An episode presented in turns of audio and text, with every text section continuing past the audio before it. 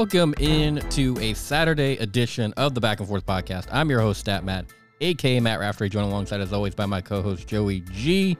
Just a friendly reminder: make sure you're following the Back and Forth Podcast on Twitter at Back Forth Pod.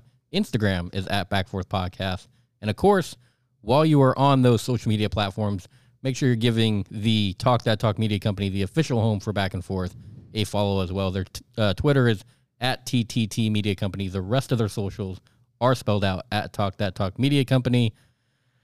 Well, Joey didn't fail. Um, we we we warn our listeners just about every show that when we end the show, typically something big happens. Now, this didn't necessarily happen as we were ending the show, but it happened between shows.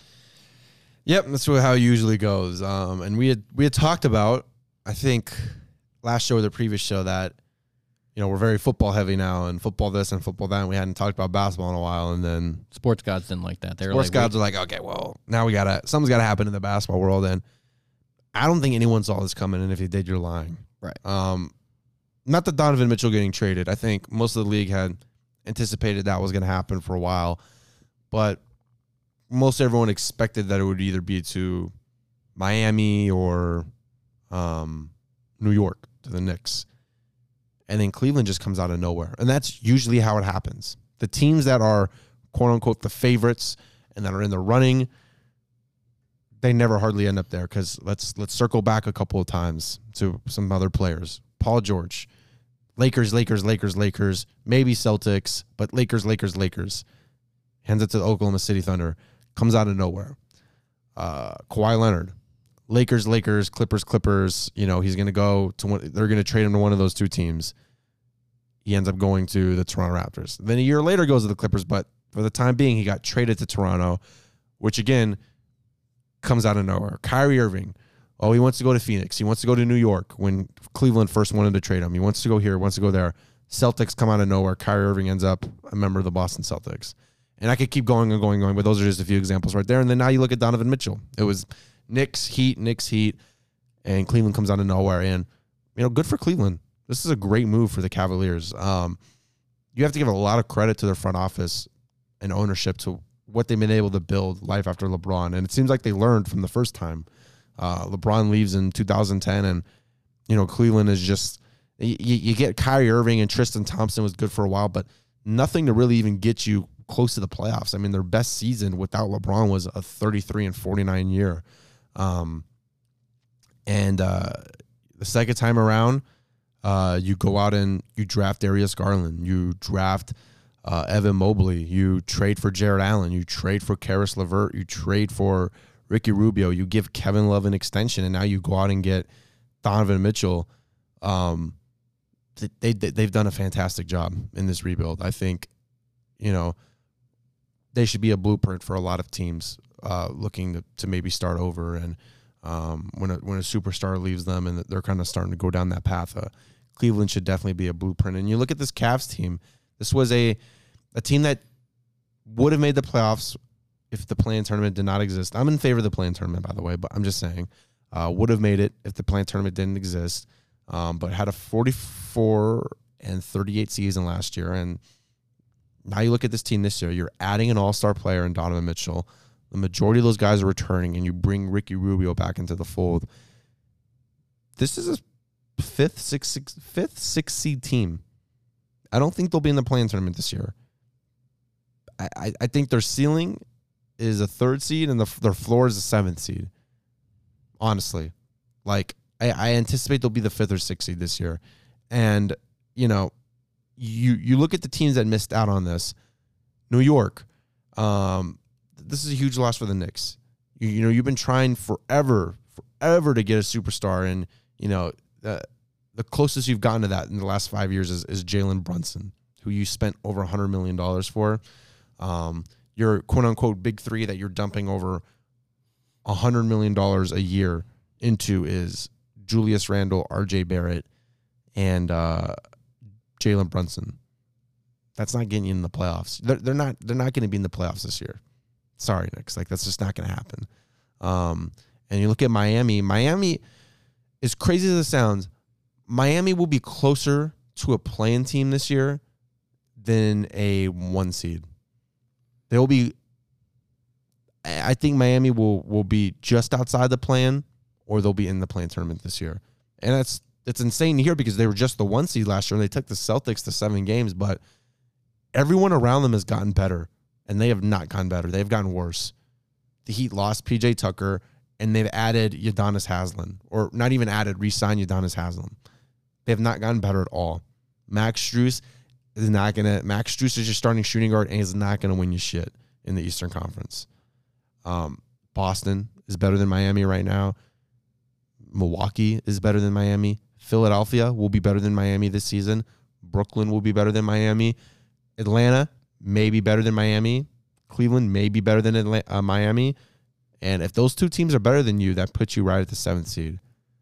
So I think best case scenario, the Heat are a fourth or fifth seed this season. Worst case, they're seventh or eighth, which is a crazy fall off. But that's what I think is going to happen to this team this year. Everyone around them has gone better, and they have not. I don't think uh, Jimmy Butler's a fantastic player. Jimmy Butler is a top 10 player in the league, but with how tough this conference is right now, he's not LeBron and he's just not enough to get the to get the Heat to where they need to be. And the Heat are going to look back and really regret this offseason because they've had multiple opportunities to go out and get somebody and they have not done that. And they've really not upgraded their roster at all.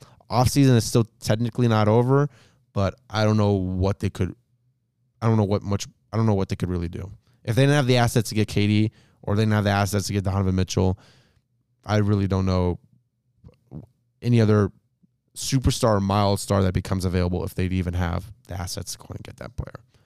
So the Cavaliers are, are big winners here, and uh, Miami and, and, New York are, are, huge losers because, like I said, Miami is going to be a lot closer to the play-in than people think, and the Knicks are going to be nowhere near the tenth seed. So that's kind of kind of what I think. But a, a, great move for the Cavaliers. They're going to have a, a really good season next year. They could definitely make a a second round run into the playoffs. I think.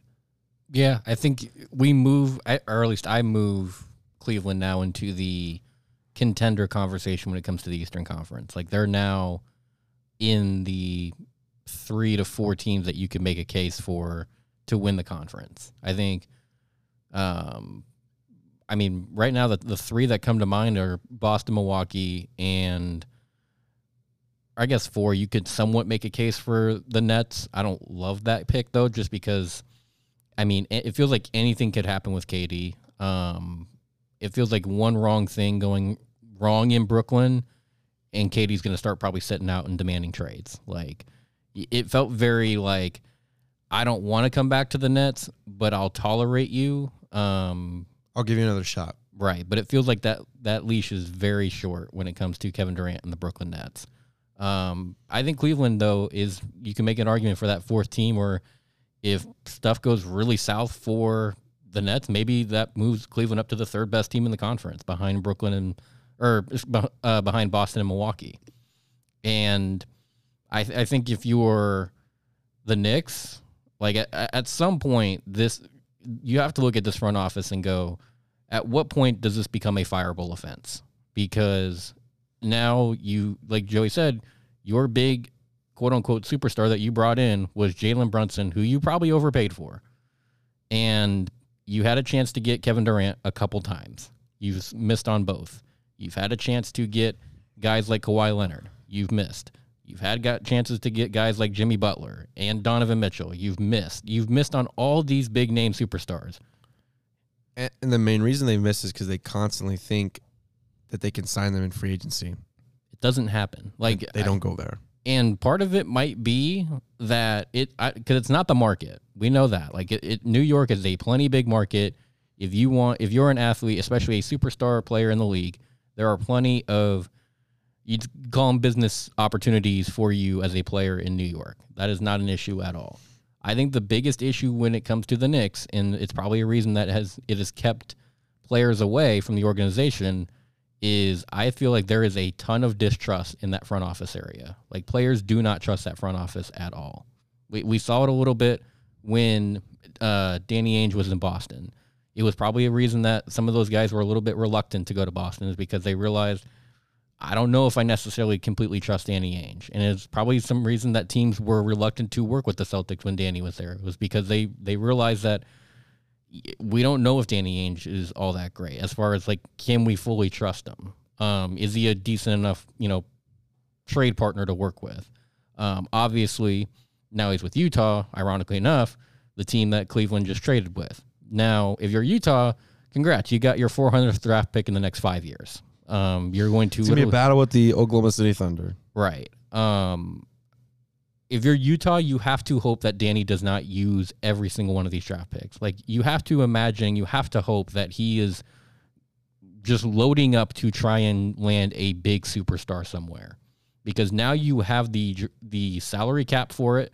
You have more than enough salary. You could probably land two or three with the amount of cap they have open now. Um, you have plenty of draft capital to use if you, if I'm the Utah Jazz, it may not be this offseason, but at least in the next offseason or maybe towards the trade deadline, I am looking to uh, acquire a somewhat big name via trade because I have a lot of assets that I can use. Similar to the Knicks, I don't think Utah is going to sign a big name free agent in free agency.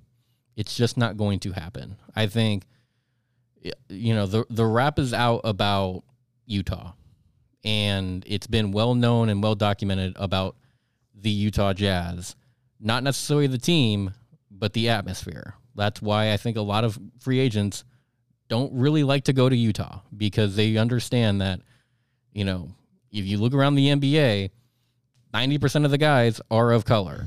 If we look at what happens in Utah, the fan base is quite rowdy towards those people of color. Yeah, and then like I said, I've I've I've been to one game um for the uh um Utah Jazz they played the Boston Celtics. And there was a play where Jaylen Brown dunked on Rudy Gobert and a fan said something. Yep. Um and no one around I was like the me and my family were the only ones to like have a reaction to what just came out of his mouth. And everyone else was just facing forward watching the game and just like like it's I'm not I'm not saying all jazz fans are like that, but it's an atmosphere that's normal there. That happens at a UNLV game here. That he's fan- getting thrown out. That fan gets kicked out. yeah, that fan gets kicked down. He's gonna get beat up. Yeah. Like, but in, in Utah, it's like, yeah, all right, well, it's just an- another normal day at uh, Vivint Smart Home Arena or whatever it's called now. It's just like no one had a reaction to it. No one said anything. Everyone was just like, that's that's how a, a normal human should should speak and uh and you know what an, a, a normal human should say about another person. right. So, yeah, I mean Matt's Matt's definitely right there, and, and anything Utah builds, which which which they had built before they had traded Rudy Gobert and Donovan Mitchell, is they're gonna have to build through the draft because, in general, Salt Lake City is just not an attractive market, and the fan base is not helping at all. The, the atmosphere that the fan base has created um, is not helping. So, like, you look at Oklahoma City. Oklahoma City was not in a, a an attractive market, but you you really never heard any real issues, and people were, were maybe like, okay, I can play with you know Russell Westbrook and Kevin Durant and whatnot. So like they're able to get a couple guys to come there, and you look at some other small market teams, like they they're not the most attractive cities, but you haven't really really heard anything bad, and they've got some good players there, so some players will will go there. Utah, I don't think that's ever gonna happen. Like they better hope Collin Sexton turns into you know, fucking prime Russell Westbrook and um, they start nailing all these draft picks because I think that's the only way they're really going to build something there because it's going to be really hard to. I, I think they're not going to build through free agency, and I think they know they can't do that. So that's why they're acquiring all these picks, but they're going to have to build through the draft and, and through trades. Well, if I'm the Utah Jazz, and I hope they have already had this implemented, um, if they don't, they need to.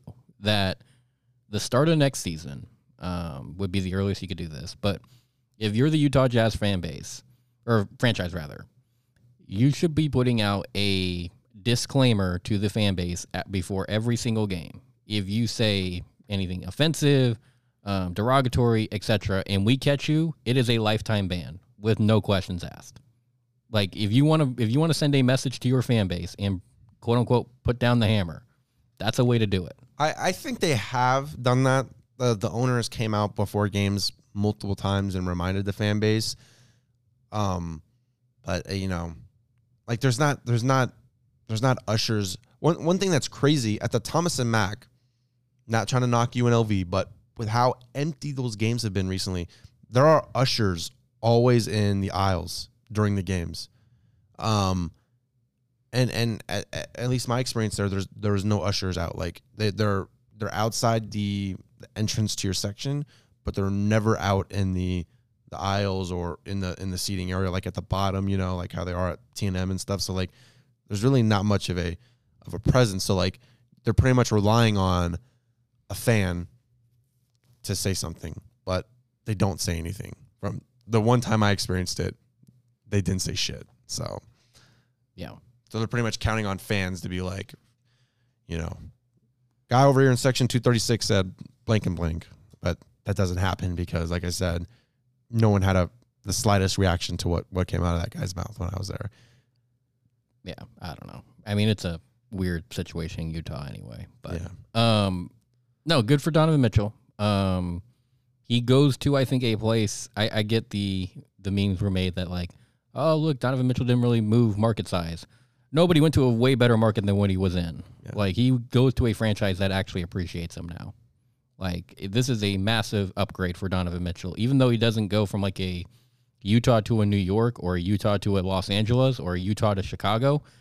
He's moving market sizes or he's moving quality of market, I should say, and moving to a franchise that, for one, doesn't have a bad rap with its fan base, and two, is very appreciative of its players. Like we saw when um, LeBron won the championship, that fan base, you know, you know, loved LeBron. I, I get the after he left the first time, they were a little Yeah, I was about salty. to say, I was like, They were a little salty at the first time. Matt. but again, that's that just goes to show if you win, How ga- passionate they are. yeah, they're passionate.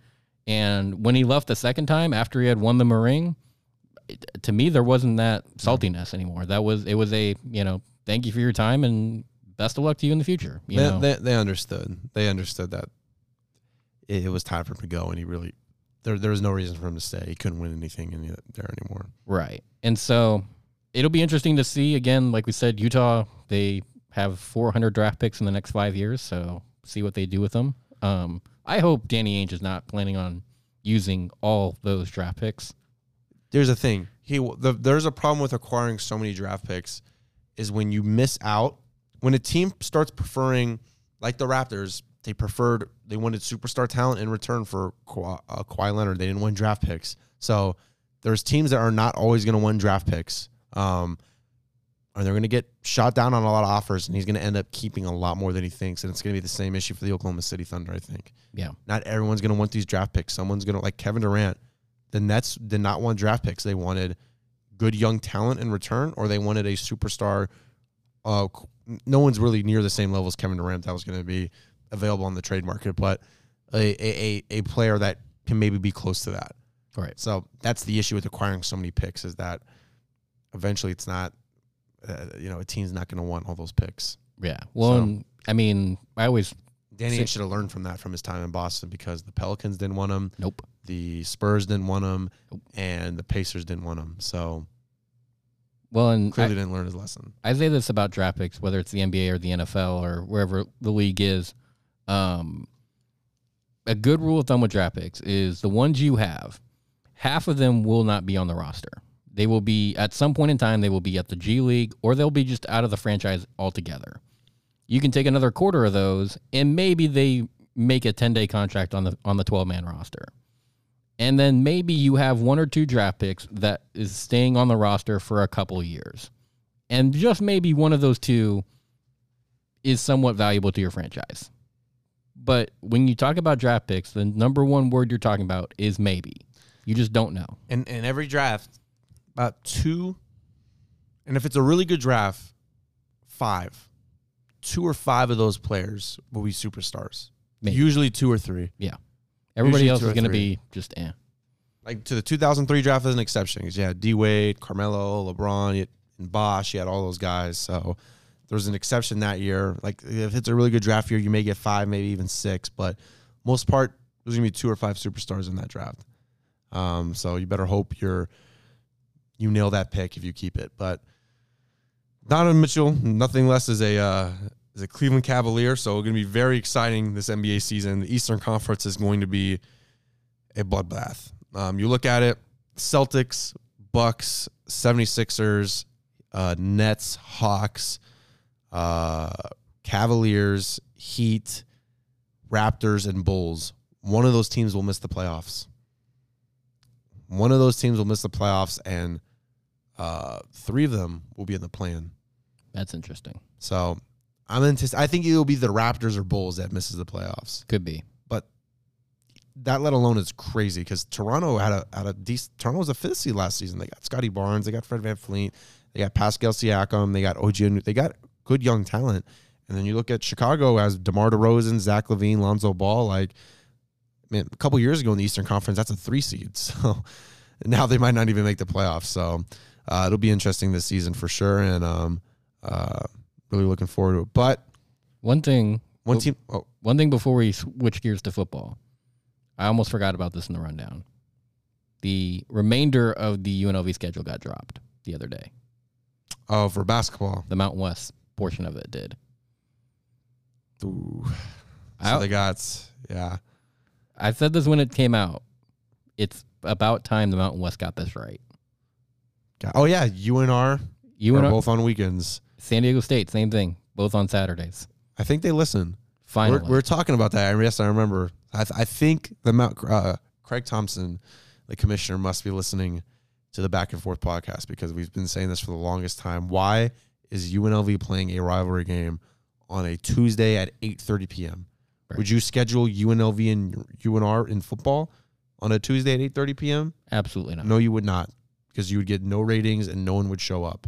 So, um, this will definitely help out in attendance. Uh, do you know what time it is on Saturday at TNM? Yeah, they haven't announced it. Yeah, but in, in, any time is like I I think it should be a night game on Saturday. That's what I think. But any time during Saturday is better than Tuesday at eight thirty p.m. So, um, we'll definitely have an episode where we dive into their schedule a little bit more. But I couldn't agree more with Matt here, where we have UNR and San Diego State both on weekends because those are big rivalry games and those need to be played on on a day where you can maximize attendance and you can get the most ratings as possible.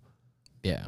Well, hopefully they uh they should have more season ticket holders this year. Remember they the last off season they um, had the big promotion where they were I think dropping ticket season ticket prices in like half or something like that. Like it was some ridiculous discount that they were giving out. So I don't know, maybe it'll bring more people to the TNM. I hope so. I hope so. I hope they have a good year this year, and I hope the the Thomas and Mack is a lot more crowded than it's been, especially last year. Last year was pretty depressing. So, um, and, and I think having San Diego State and UNR on weekends makes up a little bit for their lackluster non-conference schedule. Um, not really a lot of big opponents coming to the TNM. Like their best home game is going to be Dayton. So that, that's just going to be tough. There's, like the non-conference slate's going to be a little bit rough for UNLV, where they're not going to be playing a lot of big schools, and it's going to be, you know, a lot of a lot of empty games because you know no one's going to want to come out on a weekday to see UNLV play University of San Francisco and whatnot. So hopefully, conference play makes up for for that. Yeah, hopefully it will for sure. Um, let's shift gears to football, and let's go to the. We'll start with the Seahawks. We'll start with the lesser of the two teams. Someone who's not looking forward to next season or this upcoming season, I should say. Correct. They'll be looking forward to next year's draft, most likely. um, the Seattle Seahawks, starting off the NFC West, the final division that we have for our season previews for the NFL, which, by the way, kicks off in less than a week. Next Thursday is the first game of the season. The Bills going to LA. to Fantasy football starting. Yes. I, tried to build a schedule. I was about to say you wasted your time a lot, a lot on that. Yeah, I got to week twelve last night because what I was trying to do, I was trying to and the the the the app automated it to where this would happen. I was trying to build a schedule where each team had seven home games, seven away games, and each team had played their divisional opponents twice. So the app already does that automatically if you just hit randomized schedule. But you know, I wanted to have Will and everyone had wanted to have like a rivalry week and all these different like fun weeks to you know getting through the long 14 week season and it just like someone would have an extra home game like I, I got to week i got all the way to week 12 last night and um someone was short a divisional game so and i was like god damn it and then like when i would move it the schedule i'll try to move the schedule around and then matt was playing dom three times so I wouldn't complain about that. I've seen Dom's roster. I'll take that all day long. So I gave up. I was like, you know, screw this, and I randomized it, and the, the random schedule was fine actually. Like, Yeah. I, I, it was, it was so you look at it, you're like, I was like, okay, well, this is better than anything I put together. But uh, yeah, so definitely, yeah. But looking forward to the season starting next year, kicking off on Thursday. yeah. Somebody probably uh, randomized the Seahawks roster. It feels like. Anyway, They, let's they definitely hit the auto generate auto generated roster on that, and Yeah.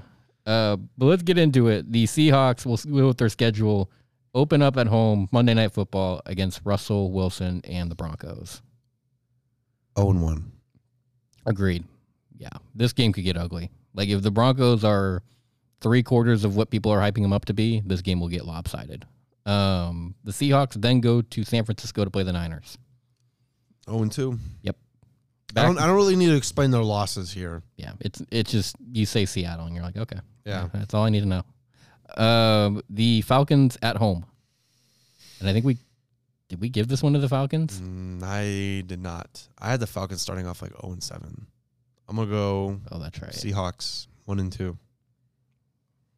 You have the oh yeah, you have the Seahawks. Yeah, I think I had Seattle or yeah, I think I had Seattle winning this game. I'll go with that. One and two. Um, Lions on the road. One and three. I agree. This is still early in the year. There's a lot of hope for the Lions still at this point. Um, hundred percent. Saints on the road. One and four. Yep. Cardinals at home. One and five. Yep. Chargers on the road. One in six. Jesus, that that game's gonna be ugly. Yeah.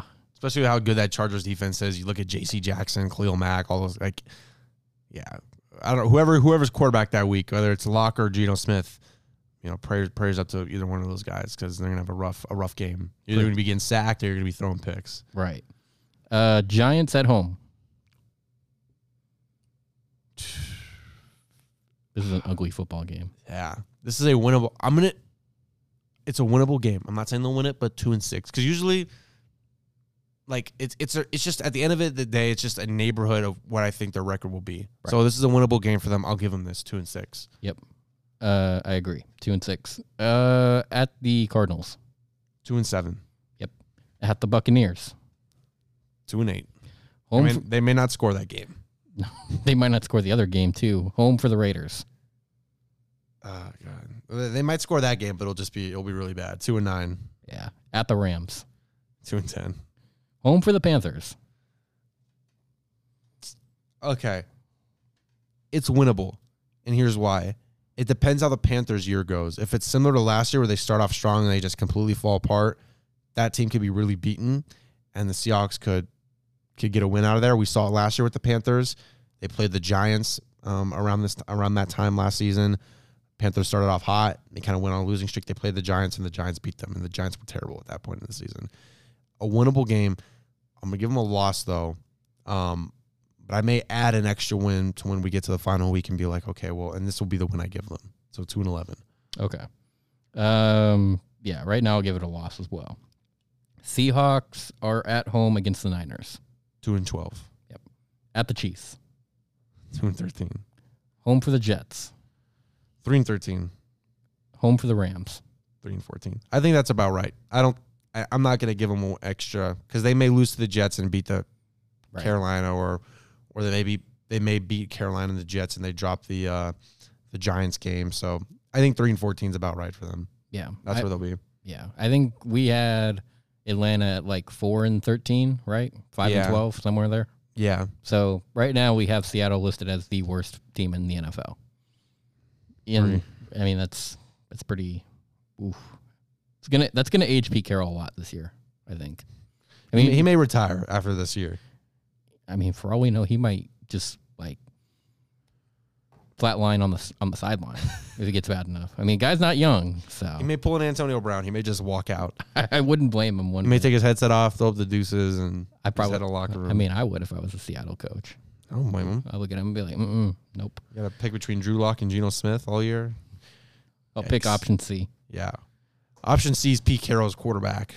I think that- uh, There- that's probably the best option. There is video of him throwing the ball. I was like, Yeah. you know, he's, he's the best quarterback in the quarterback room at this point. Well, now now on to a team, the Cardinals, who have a, have a real shot at the playoffs this year. They do.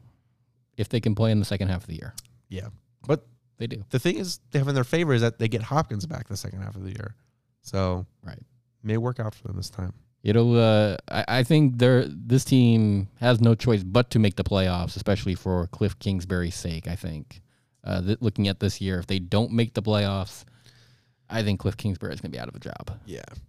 Uh, but let's go through the schedule. They do open up at home. It is to the Chiefs. Own one. Yeah. Um, I guess I think the Chiefs will be a lot worse They won't. than than they- usual. They'll be. I think. I think they're third in the division. Honestly, they're third or second. They're not going to win the division. right. Um, but it's week one. Um, where is this game at? Uh, in Arizona. It's at. Still doesn't really matter to me. Uh, I think Mahomes outplays Kyler Murray most of the times he gets, and both teams really aren't that great defensively and offensively. I think they'll be on the same wa- same wavelength. Like Mahomes is without Tyreek Hill, and Kyler Murray's gonna be without DeAndre Hopkins. So week one, they're on the same the same playing field. I think, and I feel more comfortable giving that game to Kansas City. Yeah, I agree. Uh, Kansas City, like they'll be worse than where they were last year, but they won't completely fall off the earth. Yeah. Like that's kind of where I classify. Like Right. good enough to get to ten or eleven wins, but not setting the world on fire. Yeah. Um, next game for the Cardinals is a road trip to Vegas. I think this is 0 2. Yeah, I own two. This is the home opener for the Raiders, too. So they're going to come in this game a little bit extra Is juiced. it Monday? Is it Monday Night Football? No, Sunday 125 slot for Okay. CBS. So Okay. probably the standalone game. Well, standalone afternoon game, I guess. I wonder. UNLV is that on the 18th of September? Yes. UNLV plays the day before. Uh oh, Allegiant. Plays North Texas. Uh oh, what are we gonna do with the grass? Do we, I- have, do we have time? Do we they- have time this time? So this is where I could see this playing. We talked about it when the whole grass grass turf thing came up. I think because the Raiders played first, they were just too lazy to move out the trays. I think now if UNLV is the one that's playing first, and we have a couple weeks, two or three weeks between when UNLV last played on it to where uh, the they'll have next played on it. Um, it'll basically be a new surface if you stay with grass you're not going to want UNLV to come in and tear up the grass before a home opener um, game for the Raiders. So that's why I think we will see the turf for UNLV football. AKA Legion Same was lazy. Yes. Again, So- that's why I said if this was the other way around, they would switch out the trays in no time. Oh yeah. so, this is I, This is I, gonna be a pure example of that. I fully expect. Yeah. and and UNLV's gonna have that turf, and they're gonna have half the student section cut out. So they can lift those doors up and roll the, the thing because that's what they do for every. If there's a UNLV game, a night before a Raiders game or two days before it, what they do is they cut out this whole student section. So there's pretty much no student section at all. So it makes it impossible for UNLV to even bring students to the game because the whole section is cut out. well, if you saw the first game, Well, yeah, that's not gonna be much know- of a problem anyway. I'm trying to I'm trying to help UNLV out here. I here. know, I know. Um, so they can lift up those doors because that's where the sliding, Yep. um, the sliding uh, uh, turf comes, or excuse me, artificial grass comes in. Right. So that's exactly what they're gonna do. So that it's gonna be just a concrete slab behind the the goalpost right there, and it's gonna be about as lazy you can do it because that's Yeah. how Allegiant's gonna treat UNLV. But hey, I hope UNLV's two 0 going into that game and they win it and they start off three 0 Right. I really, I, I'm not saying that's gonna happen, but I really hope that's the case. Yes. And this will also be a game for the Raiders. They will be coming off of the Chargers game for the opener, which they could very well lose. Right. So might come in a little bit pissed off in this game. Um, yeah, no, I agree. And there's it's about a 24 hour difference in kickoff time. UNLV I think kicks off at noon on the 17th. This game starts at 125 on the 18th. Yeah. So yeah, I agree. I think they're gonna as soon as the UNLV game wraps up, they're gonna be pushing that button like let's go. Yep, they're gonna just they're gonna just be throwing the turf. They're not even gonna roll it up. They're just gonna just throw it in like the storage area. They might get they might get lazy enough. Like if people are still on the turf, they're gonna just keep. They'll still push the button. They'll be like, you're either gonna get off or you're gonna go underneath, and who knows when you're coming out next. Uh, Next home game is the uh, the 28th, so we'll see you then. yeah, exactly. Hope he can survive until then. Uh, so for the Cardinals, we have them 0 2, correct? Yep. Losing to the Chiefs uh, um, at home, losing to the Raiders on the road. Doesn't get much easier for them. They go back home, but they welcome in the Rams. I think this is 0 3. Yeah, Jesus. especially if you're going through this section without DeAndre Hopkins. Yeah, Yeah, going it's not a, not a favorable start for them. They go to Carolina. One and three. There you go. Finally get a win. They are home for the Eagles. Two and two and three. Yeah. It's tough. Eagles typically don't play that well in the first half of the year. They usually make a magical second half run and sneak their way in. Um, at the Seahawks. Three and three. There you go. Back to 500. Um, at home for the Saints. Four and three. I agree. At the Vikings, Sunday, 10 a.m. slot. Uh, this is October 30th. Four and four. Yeah. This is prime Kirk Cousins. Kirk time. Cousins gonna have the game of his life. Yeah. No at the, one's, no at the Vikings. watching. Yeah. Especially a home game, 10 a.m. slot. Yeah. At the Vikings. Uh huh. Four and four. Uh, Seahawks at home. Five and four. I agree. Rams on the road. Five and five. Yep. Niners at home. Six and five. Ooh, get the Niners. Um, yeah, I, I agree with that. I'm not sure completely how the Niner offense is going to look this year, so I'll agree with that. Uh, the Chargers at home, god. six and six. Six and six. Yeah. The Patriots at home. Seven and six. Yeah. If the Patriots look anything like they did when we saw them against the Raiders, that offense is terrible. Yeah. Like that is, oof. Well, just the East Coast teams have a tough time playing on the West Coast usually. So And it's a primetime game too. Yeah, Monday I'm- Night Football I'm gonna go seven and six. Yep. at the Broncos. Oh my god. Seven and seven. Yeah. Uh, home for the Buccaneers. Seven and eight. This is about the time They win one of those games. I'll go eight and seven. Okay. They, they win one of them. Probably in Denver. We gave them Denver. No, I gave them a loss there, but I'll probably give them. I just gave them a loss. I'll give them a win for Denver though. So eight and seven. Okay. They win one of those. They might beat. Tam- I'll give them one of them. So eight and seven. I'll go seven and eight. At the Falcons, Nine and seven. eight and eight. At the Niners, Nine and eight. eight and nine for me for the Cardinals. Eight and nine. That's worse than I thought. Yeah, eight and nine, and probably misses the playoffs. That's what I anticipate too. The talent wise, you would think they'd be a playoff team, but looking at that schedule, man, and, just how they how they've been performing, and, and Cliff Kingsbury still being the head coach, it's just tough to give them anything better than ten and seven. I don't even know if ten and seven gets them in the playoffs. To be honest, Not in that. I mean, you look at the division. You have the Rams, who are still going to be probably pretty good. You've got the Niners, who are always a threat. They always find a way to get to ten or eleven wins, especially because the Niners usually have a pretty favorable schedule. And then, I mean, you look at the other division, um, or yeah, divisions within the conference. Of you're gonna, we went through like the NFC East is going to be surprisingly decent. Um, the NFC North is going to have the Packers essentially, and maybe the Vikings. The Vikings might win some more games than we think, and so you're going to have a lot of these teams that are going to either be the divisional winner or they're going to be making a, a better case for the wild card than I think Arizona can. Which, like we said, ultimately is probably going to lead to Cliff King, Cliff Kingsbury finding a new job somewhere. yep. Maybe So- the, maybe the Huskers call him up. I don't oh know. boy, we'll see. Eh, maybe that might be the worst hire. So Not bad. we'll we'll see what happens with the Cardinals. But two more to go. Thirty down. Finale next Tuesday. We next, got next Tuesday. the Niners. ahead of kickoff for Thursday. See how we we plan this perfectly. Yeah, we did plan this perfectly. It all that that uh that that incident on what Tuesday, Yeah, Played- Tuesday or played- yeah, Tuesday's episode or was it Tu- Monday, Monday, Monday. Mon- we record Monday, record drop Monday, Tuesday. Tuesday's episode was a little bit of a debacle. So if it sounded a little bit different, Yeah, Monday. Monday's uh little incident here uh Yeah. kind of played into our favor, I guess, to where perfect.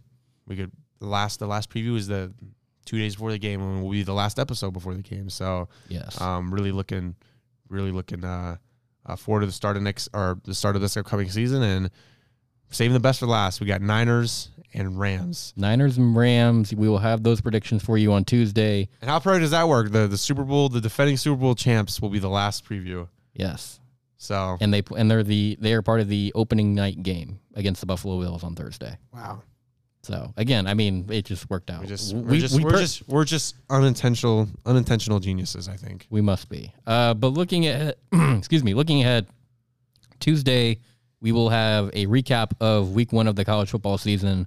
We have we gave you those picks as far as who we uh, like to win those games. Uh, again, just a quick reminder: Ohio State we like to beat Notre Dame. Arkansas we like to beat Cincinnati, and Georgia we like to beat um, Oregon. And by the way, while we're on the quick topic of college football, That was a sneaky good night of college football last night. Oh yeah. I was not expecting that. Penn State and West Virginia was great. wow. Or not, excuse me, Penn State and West Virginia. West Virginia and Pitt was great. And I think we realized that San Jose might be actually worse than we think. Hey, They almost lost to Portland State. at UNLV may be going bowling this year. ESPN, I think, has UNLV now going from two and ten to five and seven. Well, they're gonna kick the doors off of Hawaii. Like Hawaii's gonna be bad, bad. So let's let's just look real quick. UNR was terrible. The, the E ESPN win percentage Let's see. thing knows all. Yes, it is. It knows all. So Yeah. let me find the Mountain West here. All right. Against Cal next week, they anticipate a loss. Probably pretty sizable. North Texas, they anticipate a loss. Ouch. Utah State, they anticipate a loss. We're one and three right now. It's not looking good. Oh boy, But here comes the turnaround. They Here we go. anticipate a win against New Mexico. I agree. They are now anticipating a win against San Jose. I like it. Three and three. Then we're not anticipating a win against Air Force. We're three and four. Okay. Notre Dame, yep. No, oh not boy, gonna. here we go. Three and five. Here we go. San Diego State, no. Three and six. Three and six. They got to beat Fresno to get No. to six and six. Three and seven. Yeah, okay, they're not. Hawaii, they're anticipating a win. Okay. And UNR, last game of the year, anticipating win. they're anticipating win. So ESPN has the Rebels from two and ten to five and seven. Yeah. Oh, what? Oh and six, two and ten, five and seven. That's that's progress. That is, hey, hey, Three years, that's I'm not- decent. jokes aside, five and seven is not a bad year this year for UNLV football. Given Arroyo would be in his third year, I'd take five and seven. I'll take five and seven. because that means then year four you can fully expect a bowl game if But- you if you want to make quote unquote progress forward. Here's the thing: they can beat North Texas. They can. That's why I don't. You flip that game, UNLV six and six. Like UNLV, uh, uh, UNLV can definitely beat North Texas. North Texas is not that great, They could go to and they could beat Cal. I would say they could go to Berkeley next week and win. Uh, yeah, next week and win the game outright. If, especially if their offense replicates what they did in week zero and their defense is, brings the same intensity. They can hang with Cal. Yeah. um, gives them a close game. Um, but like we said, we will have those previews done for you guys on Tuesday's episode. We'll recap this past weekend in college football, and we will obviously cover any headlines that we have uh, breaking over the weekend. And then looking at Thursday's episode, obviously, we will give you a full breakdown of the um, opening night game between the Bills and the Rams that will happen later that night on Thursday's episode of Back and Forth. And then Saturday, I guess we'll jump right into.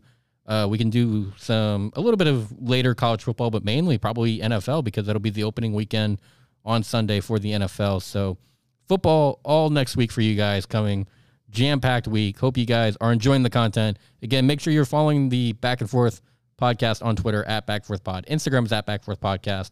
Again, also make sure you are following the Talk That Talk, the Talk That Talk Media Company, the official home for Back and Forth. Their Twitter is at TTT Media Company. The rest of their socials are spelled out at Talk That Talk Media Company. I've been your host, Stat Matt, aka Matt Raftery, joined alongside as always by my co-host Joey G. We are back on uh, Tuesday with another episode of Back and Forth. Enjoy the weekend, and we will talk to you guys next week.